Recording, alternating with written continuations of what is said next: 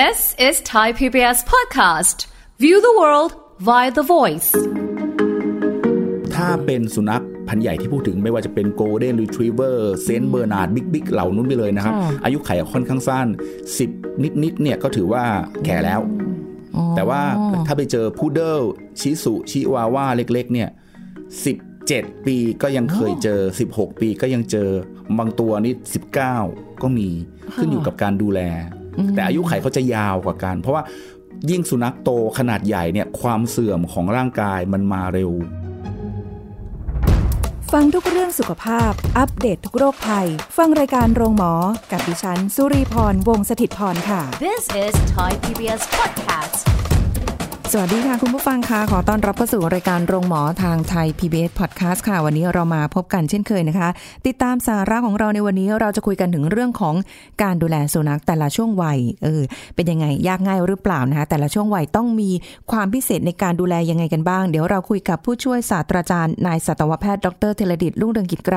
ฝ่ายประชาสัมพันธ์และส่งเสริมภาพลักษณ์องค์กร คณะสัตวแพทยศาสตร์จุฬาลงกรณ์มหาวิทยาลัยค่ะ สวัสดีค่ะอาจารย์โอมค่ะสวัสดีครับคุณลีครับสวัสดีครับคุณผู้ฟังทุกท่านด้วยครับ อันนี้ก็เป็นอีกเรื่องหนึ่งที่น่าสนใจมากก็เลยอยากจะมาคุยกับคุณผู้ฟัง เพราะว่าเพิ่งจะไปดูคลิปมาไม่นานนี้ มีคนอยากเลี้ยงสุนัขเขาก็ไปที่ฟาร์มสุนัขแห่งหนึ่งอ่านะคะด้วยความที่ก็เออไม่ไม่เคยเลี้ยงมาก่อน แต่อยากเลี้ยงดู แล้วก็ยังไม่เข้าใจในส่วนของสุนัขมากนักอะไรเงี้ยเขาก็ถามแล้วก็มันก็เป็นคำถามที่น่าสนใจว่า แล้วเวลาที่ตอนเขาเป็นเด็ก อ่าตอนเป็นรับมาเนี่ยก็ประมาณสองเดือนขึ้นไปใช่ไหมคะครับเออแล้วหลังจากนั้นแต่ละช่วงวัยเราต้องดูแลเขายังไง เอ้ยมันเป็นความรู้ที่น่าสนใจมากก็เลยเนี่ยเดี๋ยววันนี้อยากให้อาจารย์ได้ช่วยคุยเรื่องนี้ให้ฟังด้วย เพราะว่าความต้องการการดูแลมันมีความแตกต่างกันมากน้อยแค่ไหนในครับแต่ละช่วงวัยคะอาจารย์ จริง ๆ แล้วต้องบอกว่าการดูแลสัตว์แต่ละช่วง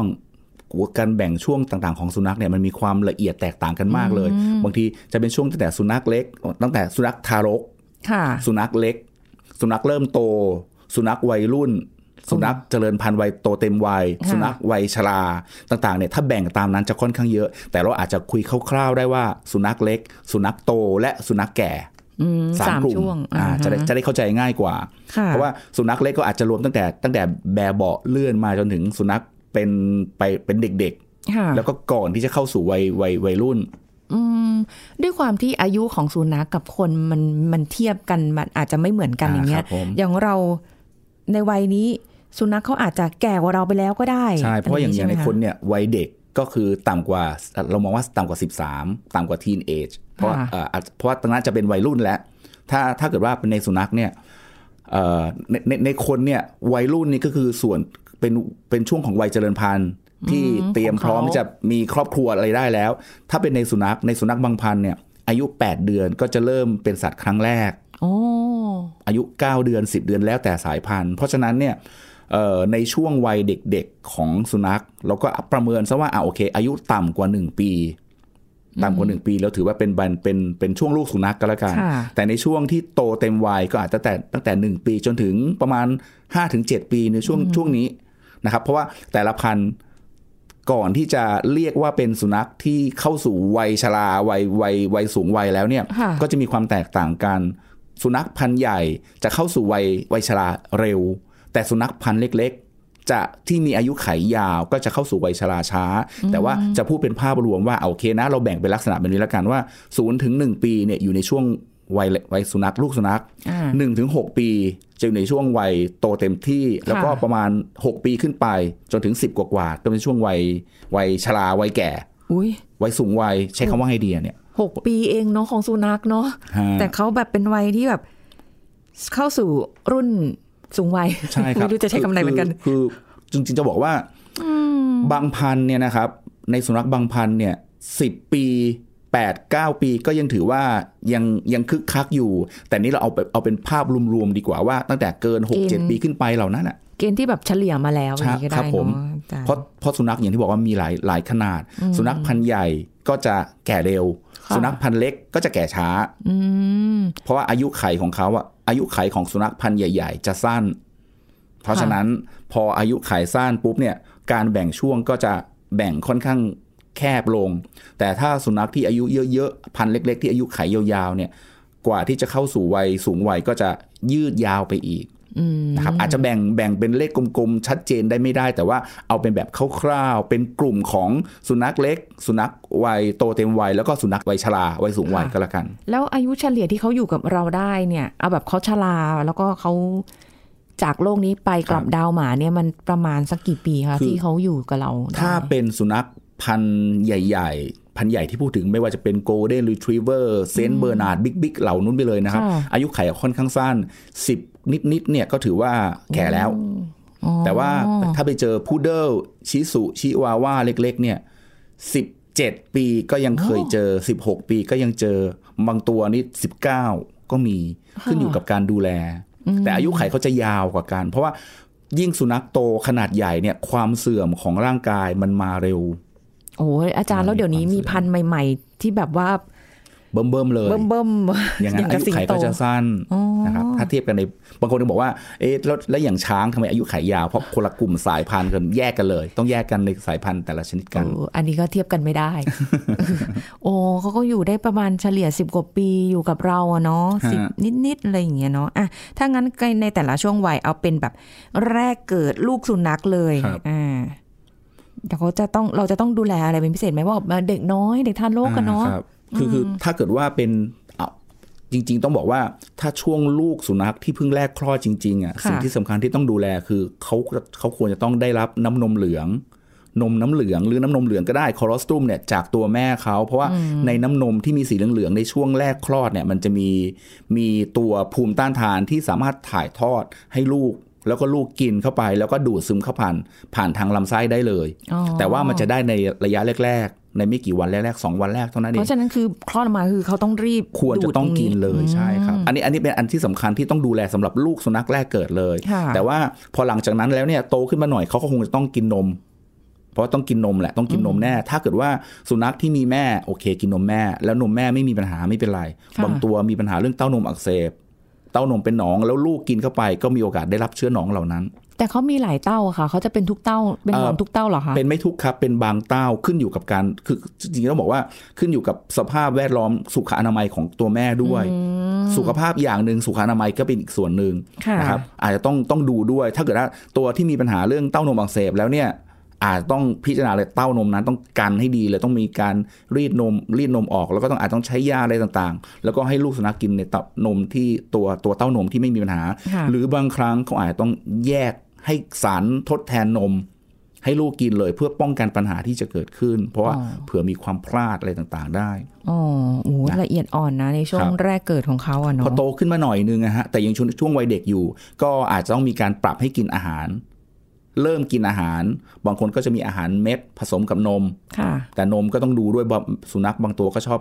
แพ้ปัญหาเรื่องนมวัว ก็อาจจะต้องให้นมแพะเลือดต่าง ๆ เพื่อเพื่อเพื่อลดปัญหาที่จะเกิดขึ้น แช่ในน้ำเอ่อเอาเอาอาหารเม็ดเหล่านั้นในการแช่ อาหารเม็ดก็มีอาหารเม็ดของช่วงลูกสุนัขอีกอ่าเพราะว่าในลูกสุนัขเล็กๆเนี่ยในช่วงลูกลูกสุนัขเนี่ยต้องการปริมาณโปรตีน เพื่อใช้ในการเติบโตมากกว่าในสุนัขพันธุ์โตๆพันธุ์โตๆแล้วเนี่ยพออายุเยอะแล้วเนี่ยอาจจะไม่จำเป็นที่ต้องต้องการโปรตีนสูงเท่าไหร่แล้ว อะไรลักษณะแบบนั้นนะครับ พอเริ่มกินอาหารได้ก็คงต้องเริ่มคุมเรื่องความสะอาดอะไรต่างๆ ด้วยค่ะอะไรต่างๆเนี่ยในการดูแลลูกสุนัขเล็กอาจจะวุ่นวายนิดนึงเพราะมันมีโรคต่างๆ ที่มีมีโอกาสที่จะทำให้สุนัขป่วยได้ง่ายด้วยอืมในช่วงต้นใช่ไหมในช่วงคะต้นฮะต้องละเอียดหน่อยหนึ่งครับส่วนพอพอสุนัขที่เริ่มโตขึ้นมาแล้วเนี่ยก็เป็นสุนัขที่เอ่อลักษณะร่างกายเนี่ยเริ่มแข็งแรงแล้วค่ะช่วงเนี้ยโรคต่างๆ ก็เป็นโรคพื้นๆที่เรา เจอได้ค่อนข้างเยอะเลย ไม่ว่าจะเป็นเห็บหมัดยุงอะไรต่างๆ เหล่านั้น เห็บหมัดแล้วก็โรคติดเชื้ออะไรส่วนใหญ่ก็ก็เดี๋ยวเดี๋ยวเดี๋ยวอาจจะต้องคุยกันในรายละเอียดด้วยว่ามีอะไรบ้างค่ะแต่ว่าการกินอาหารการออกกำลังกายก็เป็นสิ่งสำคัญสำหรับสุนัขภายในภายในช่วงช่วงกลาง ช่วงช่วงวัยโตเต็มที่ค่ะเพราะว่า การได้รับอาหาร การออกกำลัง การแร่ธาตุต่างๆ ก็จะมีความจำเป็นมากขึ้น ตัวโปรตีนอาจจะไม่ได้จำเป็นเท่ากับในในในสุนัขเล็ก ๆ แต่ก็ยังก็ต้องการอยู่เพราะว่าอาหารอาหารที่ร่างร่างร่างกายเขายังต้องการสารอาหารที่ที่จะเอามาใช้ในการเจริญเติบโตอยู่ตามปกติค่ะนะครับส่วนในช่วงอะสุนัขสูงวัยก็ต้องระมัดระวังเกี่ยวกับเรื่องความเสื่อมของร่างกาย เกี่ยวกับการที่ปกติทำงานได้เป็นปก ข้อต่อกล้ามเนื้อสมองสายตาอะไรต่างๆทำงานได้ปกติก็จะเริ่มค่ะเสื่อมแล้วก็แล้วก็มีปัญหามากขึ้น อาจจะต้องไประมัดระวังไปดูแลเรื่องเรื่องเรื่องเรื่องป้องกันโรคต่างๆ รวมถึงสารอาหารที่ให้โปรตีนพลังงานต่างๆ ก็มีความจำเป็นน้อยลง แต่เส้นใยกากใยอาหารไฟเบอร์ ก็มีความจำเป็นมากขึ้นค่ะสูตรอาหารที่ให้ก็ต้องมีการปรับอ๋อออะไรลักษณะแบบนี้ เพราะว่าระยะเวลาในในช่วงที่เขาจะก้าวข้ามผ่านไปสู่วัยต่างๆเนี่ยมันมันแค่ สั้นๆเองสั้นๆเนาะนี่ครับฮะแป๊บเดียวเดี๋ยวก็แก่แล้วอะครับ โอ้โหแป๊บเดียวแป๊บเดียวก็แก่แล้วนี่คือสะท้อนเลยนะเวลาผ่านไปเร็วเหลือเกินเร็วเลยก็นะคะอันเนี้ยมันก็เลยทำให้แบบว่าในแต่ละช่วงวัยคือ เราก็ต้องทำความเข้าใจให้รู้ก่อนว่าอะล่ะช่วงหนึ่งปีนี่คือเป็นสุนัขที่เราก็ต้องดูแลในแบบเด็กน้อยลูกสุนัขอย่างเงี้ยนะคะโตขึ้นมาก็อะปรับอาหารหรืออะไรเงี้ยนะใช่เดี๋ยวนี้ถ้าเกิดเป็นอาหารเม็ดเพราะว่า ที่ดูมาเนี่ยเขาบอกว่าเน้นย้ำว่าให้กินแค่อาหารเม็ดก็พอ ไม่ต้องไปเอาอาหารคนให้เขาหลอกหรืออะไรแบบนี้ครับอันอันนั้นเป็นเป็นข้อมูลที่ค่อนข้างจริงนะครับ คือต้องบอกว่าถ้าสุนัขที่เลี้ยงโดยใช้อาหารเม็ดและต้องเป็นอาหารเม็ดที่มีคุณภาพ ต้องบอกว่าอาหารเม็ดมีหลายเกรดมาก อาหารเม็ดที่ผ่านมาตรฐานเนี่ยค่ะเขาจะมีการคำนวณสูตรอาหาร มีการคำนวณว่าสุนัขกลุ่มเอ่ออายุประมาณขนาดเนี้ยต้องการพลังงานพลังงานโปรตีนมากขนาดไหน ต้องการเอ่อเอ่อ ตัวไขมันคาร์โบไฮเดรตอะไรต่างๆมากน้อยแค่ไหนค่ะแล้วแล้วก็คือแร่แร่ธาตุต่างๆ ด้วย เขาจะคำนวณแล้วก็เอ่อเพิ่มเติมสารอาหารเหล่านั้น เข้าไปค่อนข้างเต็มเพาะเหมาะสม ดังนั้นเนี่ยถามว่าได้รับอาหารแค่นั้นเพียงพอไหมมันเพียงพอแล้วค่ะเพียงพอต่อการต้องการแล้ว แต่ว่าบางคนก็ด้วยความที่อยากจะมีขนมให้อะอะอันนั้นเป็นของรางวัลรางวัลที่ให้ให้กับรางวัลของเขาเนี่ยสามารถทำได้ แต่ว่าไม่แนะนำให้ทำจำนวนมาก ไม่อยากไม่ไม่นำให้ให้เยอะ เพราะไม่งั้นเดี๋ยวมันจะมีโรคต่างๆ ตามมา เพราะว่าคืออย่างเมื่อกี้ที่อาจารย์บอกว่า มันแต่ละช่วงวัยเนี้ยพอมาเข้าสู่ช่วงหลังหนึ่งปีไปจนถึงหกปีเนี่ยมันคือช่วงโตเต็มวัยแต่ ในในมุมมองอย่างของเราเนี่ย เราจะมองว่าเฮ้ยมันแค่ห้าปีเองนะอ่าใช่แป๊บๆมาช่วงเวลาตรงเนี้ยเพราะฉะนั้นเป็นช่วงเวลาคุณภาพครับที่เราจะให้อาหารที่ดีเหมาะสม เพราะว่าพอหลังหกปีคือนั่นคือเขาเริ่มเข้าสูงสูงวัยแล้วอะใช่ครับมันแป๊บเดียวจริง ๆ เพราะว่าอาหารสารอาหารสิ่งที่ไม่ถ้าเกิดว่าสิ่งที่ไม่ดีสิ่งที่แบบว่าเป็นอันตรายต่อร่างกายที่ให้ได้รับเข้าไปปุ๊บเนี่ยมันก็จะมีผลในช่วงตอนช่วงวัยสูงวัยของเขาเนี่ยตอนอืมเพราะร่างกายมันก็จะมีความเสื่อมเสื่อมจากอาหารที่เราได้ ให้เข้าไปแล้วก็หรืออะไรต่างๆที่มันปนอยู่ในอาหาร ร่างกายเขาจะจะเริ่มเริ่มเสื่อมถอยเร็วขึ้นง่ายขึ้นนะค่ะเพราะฉะนั้นต้องต้องระวังเลยโอ้โหนี่คือ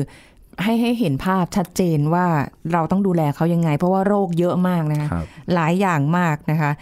แต่แล้วจะก็บอกว่าโรคที่มาในแต่ละช่วงก็แตกอ่าต่างกันด้วยนะครับเนี่ยอ๋อมันไม่เหมือนกันด้วย คือแตกต่างกัน โรคที่สามารถจะเจอพบได้ในแต่ละช่วงก็จะมีความแตกต่างกัอ๋นอ ถ้างั้นเราก็คงต้องมาเริ่มที่ลูกสุนัขแหละ ครับผม ลูกสุนัขนี่โรคเยอะไหมคะ น่าจะเยอะเนาะ โรคต้องบอกว่าลูกสุนัขเนี่ยเป็นช่วงที่มีภูมิคุ้มกันค่อนข้างต่ำโรคต่างๆที่เกิดขึ้นเนี่ยส่วนใหญ่จะเป็นโรคติดเชื้อค่ะโรคติดเชื้อไวรัส อันที่เจอหลักๆ คือไข้หัดสุนัข ไข้หาสุนัข ไข้หัดสุนัขลำไส้อักเสบ หลอดลมอักเสบ ซึ่งต้องบอกว่าโรคต่างๆ เหล่านี้ เนื่องจากว่าสามารถเจอได้ค่อนข้างบ่อยในลูกสุนัขค่ะดังนั้นเขาถึงมีการทำวัคซีนเพื่อป้องกัน วัคซีนป้องกันโรคที่ควรต้องฉีดให้ในสุนัขเล็ก ๆ ตั้งแต่อายุ 2 เดือนค่ะโดยประมาณนะอายุประมาณ 2 เดือน ก็ฉีดวัคซีนป้องกันไข้หัดสุนัข ตับอักเสบลำไส้อักเสบโรคฉี่หนูโรคไข้หวัดใหญ่แล้วก็โรคพิษสุนัขบ้าอะไรต่าง ๆ เหล่านี้เป็นสิ่งที่ต้องทำให้เขาตั้งแต่เริ่มเริ่มอาจารย์แล้วในช่วงหนึ่งถึงสองเดือนเนี่ย ความเสี่ยงเขามีเหมือนกันใช่ไหมเพราะใช่เห็นบอกครับว่าให้ฉีดวัคซีนก็คือสองเดือนไปแล้ว ใช่ครับ เพราะว่าเราเรา เราเชื่อกันว่าไม่ใช่เชื่อว่าสิคือทฤษฎีก็คือว่า โดยปกติแล้วในสุนัขที่ได้กินน้ำนมเหลืองจากแม่อ่าจะได้รับภูมิคุ้มกันที่ถ่ายทอดจากแม่มายังลูก ซึ่งโดยปกติตัวแม่ตัวพ่อของสุนัขเนี่ยเขาจะมีการฉีดวัคซีนเป็นประจำทุกปีค่ะดังนั้นในร่างกายของเขาจะมีภูมิคุ้มกันอยู่ระดับหนึ่งอ๋อถ้าลูกได้รับน้ำนมเหลืองจากแม่ เขาก็จะได้รับภูมิคุ้มกันที่เป็นแบบ passive ให้เข้าไปโดยตรงทางลูก แล้วลูกก็จะมีภูมิคุ้มกันในนั้นอยู่ในระดับอยู่ในในร่างกายในกระแสเลือดอยู่ประมาณช่วง 2 เดือนแรกอ๋อ40ถึง60 วันเนี่ยค่ะยังมียังมีเพียงพออยู่นะครับแต่หลังจากนั้นหลังจาก 2 เดือนไปแล้ว ภูมิคุ้มกันตัวนั้นอะมันจะเริ่ม drop ลง พอเริ่ม drop ลงลดลงไปแล้วเนี่ยโรคที่เข้ามามันไม่มีภูมิคุ้มกันต่อและไม่มีอะไรที่มาต่อสู้กับเชื้อโรคเหล่านั้น เขาถึงว่าจะต้องจำเป็นที่ต้องฉีดวัคซีนป้องกัน ตั้งแต่อายุ 2 เดือนขึ้นไป แล้วโรคต่างๆที่พูดถึงอย่างที่บอกว่าไข้หัดสุนัขลำไส้อักเสบเหล่าเนี้ยเป็นโรคที่เจอได้บ่อย แล้วเป็นโรคที่ทำให้ลูกสุนัขที่ไม่ได้รับการฉีดวัคซีนมาก่อน เสียชีวิตได้ง่าย แล้วก็เป็นได้บ่อย พบได้บ่อยด้วย ค่ะ เพราะว่าเคยเคยไปเอาลูกสุนัขมาเลี้ยงอยู่ต อนนั้นเขาก็เล็ก ๆ แหละนะคะแล้วก็มาเป็นเรื่องโรคลำไส้อักเสบแหละมั้งเห็นแล้วน่ากลัว โอ้โหสงสารมากเลยอะหลายๆคนน่าจะเคยเห็นน่ะผมว่าคนที่เลี้ยงสุนัขเล็กๆน่าจะเคยเห็นเช่นโรคลำไส้อักเสบเนี่ยลำไส้อักเสบบอกอยู่แล้วว่าเป็นโรคเกี่ยวกับระบบทางเดินอาหารใช่ลำไส้อักเสบมีการอักเสบที่ลำไส้ เพราะฉะนั้นการดูดซึมสารอาหารก็ไม่ได้ มีมีการอักเสบ มีเลือด มีหนองมีอะไรต่างๆที่ปนมากับอุจจาระแล้วก็ทำให้ระบบในร่างกายลวนไปหมดเลยค่ะ สิ่งที่สังเกตง่าย ๆ คืออุจจาระเขาน่าจะพุ่งถ่ายพุ่งเป็นน้ำซึ่งอาจจะมีเลือดแดงๆปน แล้วก็กลิ่นจะเหม็นคาวจัดๆเลย เพราะว่ามีการเสียของมีการเสียหายของเยื่อบุของผนังลำไส้เพราะฉะนั้นก็จะมีเลือดออกบ้างอะไรบ้างอะไรเต็มไปหมด สุนัขก็มักจะเสียชีวิต เพราะเสียน้ำเสียเกลือแร่แล้วก็ค่ะร่างกายสุดโทรมว่าขนาดตอนนั้นเอาไปที่นอนอยู่โรงพยาบาลเลยนะครัคะบ เขาก็กลับดาวหมาไปเลยอะครับก็บางทีก็ไม่ส่วนใหญ่แล้วถ้าเป็นในหมาเล็กๆเนี่ยรักษาไม่ค่อยทันเพราะว่ามันไม่ได้มียาที่รักษาโรคตรงนี้โดยตรง แต่ว่าเราก็จะเป็นการรักษาแบบตามอาการแล้วก็พยุงร่างกายให้แข็งแรงขึ้น แล้วก็รอให้ร่างกายเนี่ยสร้างภูมิคุ้มกันขึ้นมา ซึ่งซึ่งค่อนข้างยาก แต่ปัจจุบันก็จะมีตัวตัวอินเตอร์เฟอรอนมีสารต่างๆ ที่ฉีดเข้าไปเพื่อหวังผลว่าให้ไปต่อต้านกับเชื้อไวรัสเหล่านั้นโดยตรง แต่ผลที่ได้ก็อาจจะไม่ได้ดีทุกตัว เพราะฉะนั้นการป้องกันโดยการฉีดวัคซีนจะเป็นอะไรที่ป้องกันได้ดีที่สุดเนี่ยโรคต่างๆ อย่างที่พูดถึงเนี่ยอันนี้คือแค่โรคเดียวเรื่องไข้หัดเอ่อเรื่องลำไส้อักเสบนะครับค่ะไข้หัดสุนัขก็เป็นโรคที่อันตรายมากอ๋อๆไข้หัดสุนัขเนี่ยติดต่อทางระบบทางเดินหายใจค่ะเวลาเป็นขึ้นมาเนี่ยโอ้อาการที่หลักๆ คือ มีอาการทั้งระบบทางหายใจ มีปอดบวม มีขี้มูกแฉะตาแฉะ มีน้ำมูกเขียวค่ะระบบทางเดินอาหาร หลาย ๆ ตัวหลายๆหมาหลาย ๆ ตัวก็จะมีอาการอาเจียนด้วยถ่ายด้วยท้องเสียด้วย ระบบ ผิวหนังผิวหนังหลาย ๆ ตัวที่เห็นชัด ๆ เลยก็คือว่าจะเห็นเป็นตุ่มหนอง ตุ่มคล้าย ๆ กับตุ่มอิสุกอิสัยของคนค่ะเป็นตุ่มผิวหนังแ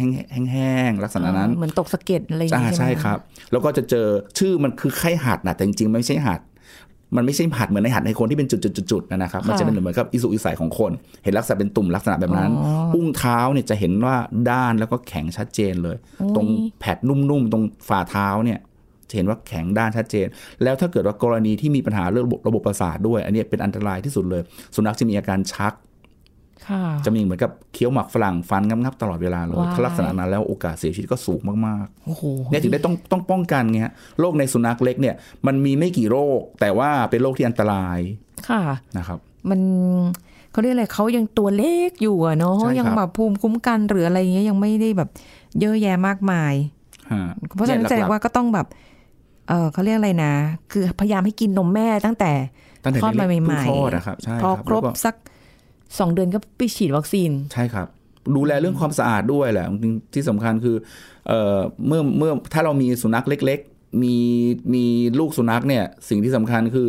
ไม่ใช่ว่าเราเอาลูกสุนัขน่ารักอ้าไปอวดให้คนอื่นไปบ้านพาไปบ้านนู้นบ้านนี้ เพราะว่าค่ะเราก็ไม่รู้ว่าที่นู่นน่ะมีโรคต่างๆ มากน้อยขนาดไหนอ๋ออ๋อนะครับ เราจะได้ไม่ไม่เป็นการพา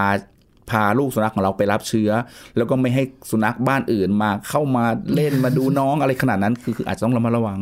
ช่วงเล็กๆ ระวังใช่ครับหน่อยแล้วกันเก็บตัวนิดนึงดีกว่านะครับสุนัขเซเลบเลยทีเดียว ยังไม่ต้องไปไหนนะจ๊ะฮะนะแต่พอโตละ พอโตเนี่ยต้องบอกว่าโรคต่างๆ ถามว่าลำไส้อักเสบไข้หัดสุนัขมีโอกาสเกิดได้ไหมมีโอกาสเกิดได้ก็แต่เรายังมีฉีดอยู่วัคซีนเป็นประจำอ๋อถ้าเราฉีดวัคซีนเป็นประจำเนี่ยภูมิคุ้มกันก็จะช่วยได้ระดับหนึ่งวัคซีนไม่ได้หมายความว่าจะไม่ทำให้เกิดโรค แต่มันลดความเสี่ยงของการเกิดโรคได้ ดังนั้นเอ่อฉีดวัคซีนไว้มันจะเป็นการ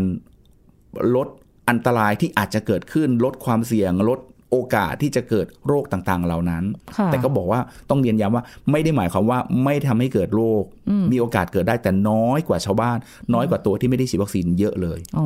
ฉีดเถอะฉีดดีกว่า ครับ ถึงแม้เพราะฉะว่านั้นก็จะทำให้รู้สึกว่าแบบบางตัวก็จะสงสารฉีดเหมือนเด็กฉีดวัคซีนทีเขาก็ ดูเหมือนเจ็บแหละแต่จริงๆแล้วไม่ค่อยเท่าไหร่หรอกครับ เพราะว่านึกถึงนึกถึงตอนเราเราฉีดวัคซีน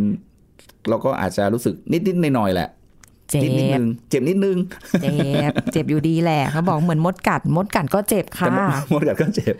ต้องบอกว่าเจ็บแต่ไม่เจ็บมากเออบางคนก็บอกเจ็บมาก ก็แล้วแต่ว่าเขาคนฉีดนะมือเบาหรือมือหนักเออเอาดีๆตรงนี้แหละ ใช่ไหมคะฮะเออแต่มองมองถึงถึงโอกาสที่จะลดความเสี่ยงของการป่วยก็ยอมเจ็บตรงนี้นิดนึง เพื่อที่จะไม่ต้องไปคอยโดนเจ็บในการฉีดยาหลาย ๆ เข็ม คิดในแง่นั้นก็จะอาจจะสบายใจระดับหนึ่งเอาอย่างนี้แสดงว่าที่เคยเลี้ยงมาที่สูนี่ก็ over acting แน่นเพอนราะอาจจะออสการ์มาเลยอะค่ะต้องให้รางวัลเลยแหละต้องให้รางวัลเพะาตัวจับนิดนึงเนี่ยโอ้โหดิ้นซะแบบโอ้โหเป็นเยอะเลย โอ้โหแบบเกินไปหรือฉีดไปแล้วก็จะมีความแดดิ้นบางบางทีเขาเขาจะบอกงี้นะครับว่าเนี่ยเอ่อสุนัขเนี่ยสุนัขตัวไหนที่มีแสดงอาการแบบเนี้ยแสดงว่าเจ้าของเนี่ยให้การดูแลหรือว่าเอาใจใส่มากมากจนกระทั่งว่าเขาอาจจะ อาจจะเอ่อเสียนิสัยนิดๆหรือเปล่าอ๋ออัอันนี้อันนี้พยายามพูดแบบถนอมพูดแบบไม่น้ำใจถนอมอะน้ำใจการละคร การละครค่ะ สุนัขการละคร โอ้แต่โรคก็ไม่น้อยนะคะ ถึงแม้จะแบบตัวเต็มวัยแล้วก็เถอะ ใช่ครับแต่ในในสุนัขที่โตเต็มที่แล้วโอกาส โอกาสที่เกิดโรคจากการที่ไปสัมผัส ไปรับอะไรต่างๆ เหล่านั้นน่ะมีมีค่อนข้างถามว่าเยอะไหมเยอะ เพราะว่าเขาเขาออกข้างนอกเยอะอะโรคต่างๆ ที่อาจจะเกิดได้ชัดเจนเลยคือพยาธิหัวใจพยาธิหัวใจเนี่ยในสมัยก่อนเจอเยอะมากอ๋อพยาธิหนอนหัวใจมียุงเป็นตัวนำค่ะยุงที่มีตัวอ่อนของพยาธิหัวใจมากัดผิวหนังของสุนัข แล้วปล่อยตัวอ่อนเข้ามาในร่างกาย แล้วก็ไปเจริญเติบโต ในสมัยก่อนเจอเยอะ เนื่องจากว่าคนยังไม่ได้ดูแล ปัจจุบันเนี่ย หลาย ๆ คนเอายาป้องกันพยาธิหนอนหัวใจให้สุนัขกิน เพราะฉะนั้นจำนวนโรคจำนวนของพยาธิหนอนหัวใจที่แพร่กระจายในทั่วไปปัจจุบันเนี่ยเจอน้อยกว่าเมื่อก่อนมาก ๆ แล้วเอาที่ฉีดฉีดยุงของเราอะที่เราฉีดโดนผิวเราได้ไปฉีดเขาได้ไหมคะเอ่อการฉีดเอ่อตัวใช้ยาป้องกันยุงหรือสเปรย์อะไรต่างๆ ที่ในคนไม่ไม่มีปัญหา แต่ไปใช้ในสัตว์เลี้ยงเนี่ยบางครั้งผิวหนังของสัตว์เลี้ยงกับผิวหนังของคนเนี่ยมันมีความความเอ่อ ทนต่อต่อความเป็นกรดด่างหรืออะไรต่างๆ ของของอะไรที่แตกต่างกันอ๋อไม่ได้หมายความว่าผิวหนังเราทนกว่าของสุนัข แต่เพียงแต่ว่าลักษณะที่เหมาะสมกับผิวผิวหนังของเรา อาจจะไม่เหมาะสมกับผิวหนังของสุนัข เพราะฉะนั้นอาจจะมีปัญหาเรื่องการแพ้ได้ค่ะจึงไม่ค่อยแนะนำให้ทำนะครับอ่าเพราะฉะนั้นก็ไปพาไปฉีดยาเอ่ออาจจะเดี๋ยวนี้เดี๋ยวนี้มันจะมีการกินยานอกจากการฉีดและสมัยก่อนใช้การฉีด แต่เดี๋ยวนี้มีในรูปของยากินยาหยดหลังค่ะ ซึ่ง สุนัขไม่เจ็บเลย เราสามารถไปปรึกษาคุณหมอ แล้วก็ไปรับยามาให้สุนัขกินได้ อาจต้องคุมตามน้ำหนักตัว แล้วก็ดูดูวิธีการทำนิดหน่อยเท่านั้นเองฮะซึ่งเราสามารถทำเองที่บ้านได้ จุดยากันยุงเลยได้ไหมคะ ยากันยุงถามว่าทำได้ไหมไล่ยุงได้ แต่ว่าประเด็นคือสุนัขไม่ค่อยชอบ สุนัขจะมีความไวเน้นกลิ่น เขาจะไม่ค่อยชอบอยู่บริเวณนั้น แล้วก็การอาจทำให้เกิดการระคายเคืองของของทางเดินหายใจเขาได้ค่ะก็ไม่ค่อยแนะนำเท่าไหร่ นะครับสุดท้ายแล้วคือการใช้ยาหยอดหรือการใช้ยากินตัวเนี้ยเป็นอาที่ดีกว่าสะดวกที่สุดแล้ว ซึ่งการใช้ยาหยอดหรือยากินเนี่ยมันไม่ได้ป้องกันแค่เรื่อง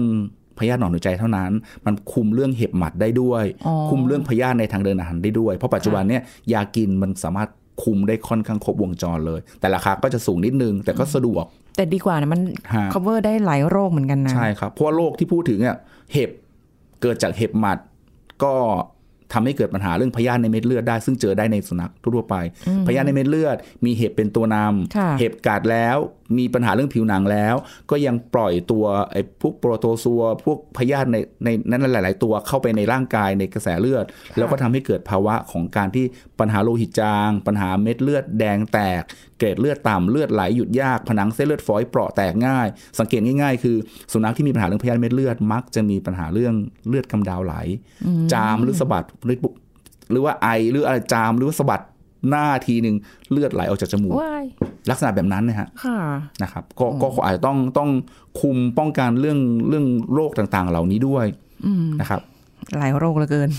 เนี่ยเต็มไปหมดเลยคือโรคทั่วๆไปที่สามารถเจอได้เนี่ยเพราะว่าสุนัขโตมีโอกาสไปสัมผัสกับข้างนอกได้ค่อนข้างเยอะ เขาก็ได้ออกมาท่องสู่โลกกว้างอืมใช่ครับ แล้วสุนัขที่อายุมาก ๆแล้วค่ะเต็มวัย เต็มสุนัวัยขสูงวัยอ่าสุนัขสูงวัยต้องบอกว่าสุนัขสูงวัย สุนัขอายุเยอะเนี่ยโอกาสที่จะเกิดโรคที่เกิดจากความเสื่อม มีได้ค่อนข้างง่าย ความเสื่อมที่พูดถึงการทำงานของไตเสื่อมค่ะลงอ๋อการทำงานของหัวใจ กล้ามเนื้อหัวใจเสื่อมลง รวมถึงข้อต่อต่างๆ สมองมีโอกาสเจอได้ค่อนข้างเยอะ เรื่องไตวายเจอได้บ่อยมากไตวายแบบเรื้อรัง เพราะว่าบางทีเกิดจากการกินอาหารที่คนเราให้แล้วมีการปรุงใส่สารปรุงแต่งอะไรต่างๆ จนทำให้การทำงานของไตเนี่ยมันเสื่อมลงเรื่อยๆๆๆเพราะมันไม่ได้เสื่อมทีเดียว มันจะค่อยๆ ถดถอยถดถอยลงไปเรื่อย ถ้าเกิดว่าหน่วยการกรองของไตทำงานได้ไม่ปกติ มากจนถึงระดับหนึ่งอาจจะเจ็ดสิบเปอร์เซ็นไปแล้วเนี่ยโอเค แสดงอาการให้เห็น แล้วก็ถ้าอย่างไรก็คงแย่แล้วลำบากแล้วค่ะนะครับเพราะฉะนั้นการให้อาหารตั้งแต่ตอนเป็นเด็กจนถึงวัยรุ่นมีผลต่อความเสื่อมของการกรองของไตในช่วงอายุสูงวัยอืมเพราะฉะนั้นอย่าไปตามใจเขาเยอะใช่ก็ต้องเป็นไปตาม ความที่ต้องการของเขาใช่ครับอาหารของเขาเฉพาะถูกต้องเลยโรคหัวใจก็มีโอกาสเกิดได้ การทำงานของหัวใจที่ผิดปกติกล้ามเนื้อหัวใจเสื่อม แล้วก็มีการโป่งขยายของหัวใจโดยที่กล้ามเนื้อหัวใจก็เริ่มฝ่อลงอะไรต่างๆ เหล่านี้เจอได้ค่อนข้างเยอะนะครับ เรื่องข้อต่อเรื่องการเดินไม่มีแรงอะไรต่างๆ อย่างนี้นเจอเจอได้เช่นเดียวกันเอ้ยการป้องกันสามารถทำได้โดยการตรวจร่างกาย แล้วก็อาจจะมีตัวตัว supplement ต่างๆ เพื่อมาให้เขากินคุณหมอจะแนะนำได้ ปัญหาการเสื่อมของสมองที่คล้ายๆกับอัลไซเมอร์ในคนก็เจอวายและอายุมากๆขึ้นก็มีโอกาสเจอปัญหาเหล่านี้ได้เยอะค่ะนะครับอันนั้นก็เป็นไปตามตามสภาพของเขาเพียงแต่ว่าเราเริ่มต้นในการดูแลให้มันถูกต้องเหมาะสมแต่ละช่วงวัยครับก็เหมือนเราที่เราก็ต้องดูแล ตามช่วงวัยของเราใช่แล้วอะตอนเด็กๆ เราอาจจะโอ้โหกินอะไรก็ได้กินไปเถอะใช่ไหมคะตอนพออายุมากๆเออระวังหน่อยละกันนะคะ อันนี้เป็นเป็นแนวทางให้คุณผู้ฟังได้เข้าใจว่าการดูแลสุนัขแต่ละช่วงวัยเนี่ยมันมีความต่างกันจริง ๆ นะ ทั้งอาหารทั้งเอ่อเรื่องของการที่จะดูแลส่วนต่างๆไม่ว่าจะเป็นโรคหมือกัต่างๆด้วยใช่นะคะ ก็เหมือนเหมือนกับคนแหละเนาะครับนะคะวันนี้ขอบคุณอาจารย์โอมด้วยค่ะที่มาให้ความรู้กับเรานะคะ ขอบคุณค่ะยินดีครับสวัสดีครับ เอาละค่ะ คุณผู้ฟังคะหมดเวลาแล้วนะคะ กับรายการโรงหมอค่ะ ทางไทย PBS Podcast นะคะ พบกันใหม่ครั้งหน้าค่ะ วันนี้ขอบคุณที่ติดตามรับฟัง สวัสดีค่ะ This is Thai PBS Podcast. เรื่องที่ต้องรู้กับอาการที่เกิดกับกล้ามเนื้อหดเกร็ง หรือตะคริวในผู้หญิง มีสาเหตุมาจากอะไร ดรนายแพทย์จตุพลคงถาวรสกุล แพทย์ผู้เชี่ยวชาญระบบกล้ามเนื้อกระดูกและข้อ มาเล่าให้ฟังครับตะคริวเนี่ยถ้าในทางการแพทย์เนี่ยเขาเรียกว่า muscle spasm คือกล้ามเนื้อเนี่ยอยู่ดีๆมันเกร็งแล้วมันค้าง มันไม่คลายนะมันเกร็งแล้วมันหดอ่าแล้วพอมันหดปุ๊บเนี่ยพอเราพยายามจะยืดมันมันจะกระตุกกระตุกกระตุกอย่างเงี้ยเพราะว่ามันพยายามจะหดค่ะคือกล้ามเนื้อมันเกร็งค้างนะฮะทีนี้เราต้องเข้าใจองค์ประกอบของกล้ามเนื้อก่อน ก่อนที่เราจะเข้าใจว่าตะคริวมันเกิดได้ยังไง เราต้องเข้าใจว่าเพราะเรารู้แล้วอะตะคริวคือกล้ามเนื้อมันเกิดการเกร็ง อย่างรุนแรงและอย่างรวดเร็ว กล้ามเนื้อเนี่ยประกอบไปด้วยตัวบริเวณกล้ามมัดกล้ามเองใช่ไหมฮะค่ะแล้วก็หลอดเลือดที่วิ่งเข้าไปหามัน มัดกล้ามเองเนี่ย